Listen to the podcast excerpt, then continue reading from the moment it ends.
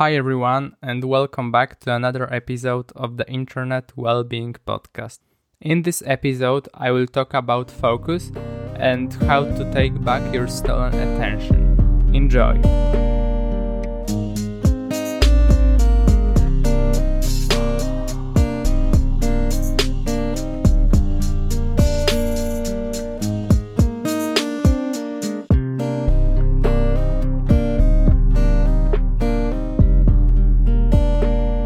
Recently, I've been studying a lot and I found out that I can't focus for a long period of time.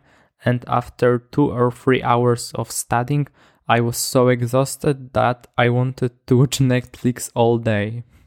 It made me sad because I've always considered myself as a good student who can learn new material in one day, but unfortunately, it wasn't true.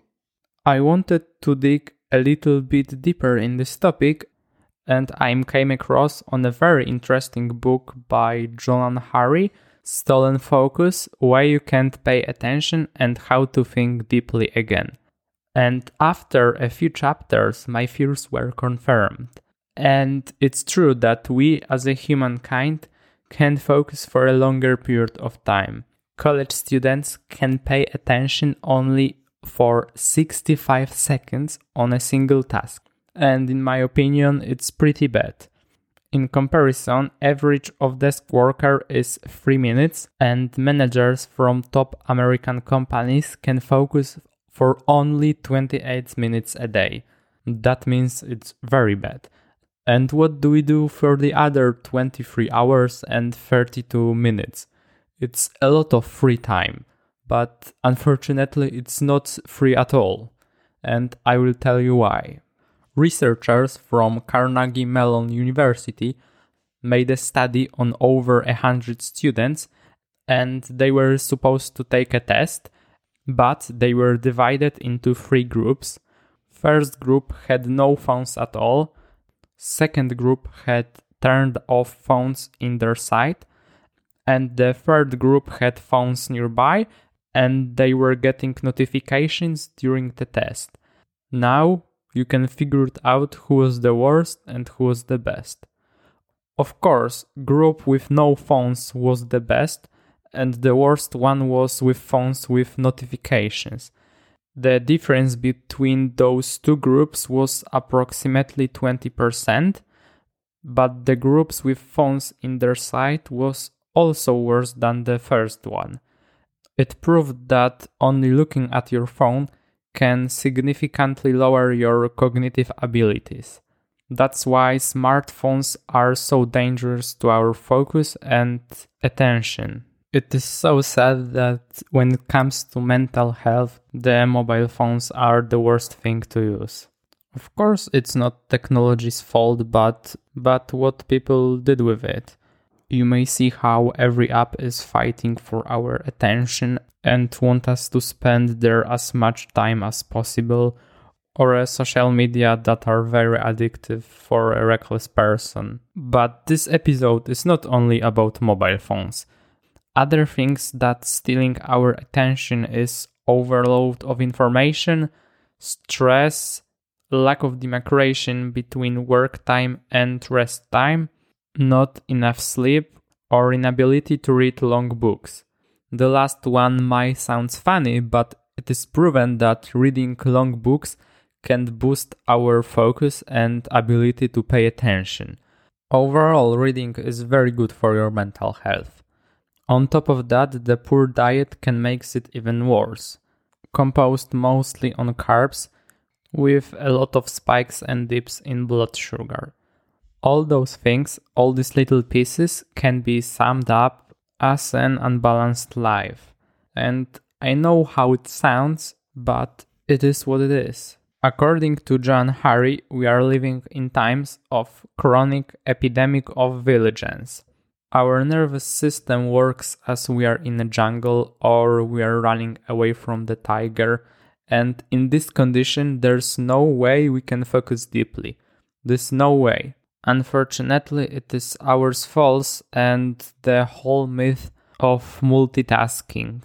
Scientists from Kansas State University find out that watching news with the information bar below can lead to 10% of loss of information from the main channel. You may think it's just a 10%, but when it comes to information, it can be the one you're waiting for whole month. We can think that doing few things at the same time can do our job faster, but unfortunately there is switch cost effect.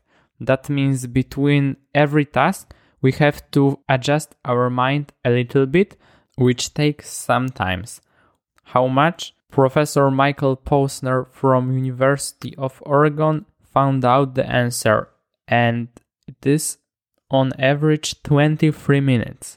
It is really really long period of time. To be specific, 23 minutes takes us to get into the same state of concentration as before the distraction. Yeah, you better think about it before checking your Instagram during study session. Now we know why we can't focus and why we can't pay attention. Now let's get some answers. First of all, mobile phone. Don't use your phone when you want to study or read a book or focus at anything at all. Here you can also add hanging out with friends because no one likes when you don't know what is going on in a conversation. To avoid using your phone in those situations, you can try to use apps like Forest where you plant a tree for a specific period of time and in this period you can't use your phone or your tree is going bad. And if it goes bad, you will have ugly tree in your forest. Also, I have some bad news from Pomodoro users. You know this technique when you study for 25 minutes and then you make a 5 minute breaks. So after reading the book, it makes no sense that after focusing on something for 25 minutes, making 5 minute breaks, after which it takes on average 23 minutes to get back to this previous state. It makes no sense. When I was younger, I was using Pomodoro for a short period of time, but I didn't quite like it, and now I know why. Other things are pretty basic, like try to fix your sleep and try to eat well read a book, or try to restrict the information access for you. If you are ambitious, you can try to use low information diet. Also, do some sport. Cardiovascular exercises like running or riding a bike are great not only for your physical health but also for mental health and your ability to focus and pay attention. That means you can learn new things faster and easier. And the last thing is meditation. Studies from 2019 by Julia Basso shows that meditating for only 13 minutes a day can improve your mood, stress level and memory. You have to do it for a longer period of time, 8 weeks and more. I've been meditating for over two years, but not very regularly, sometimes every day, sometimes once a month. But reading this study motivates me to do it every day for a longer period of time.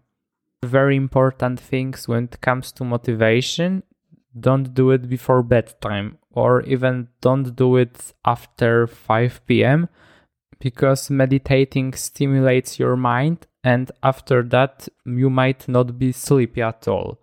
I will put link in the description to this study because they are very very interesting and I really encourage you to read it on your own. A little announcement at the end. I've created a Discord channel from this podcast, so if you want, you are welcome to join us. And also, you can follow me on Instagram I will put all links in the description. And that's all, guys.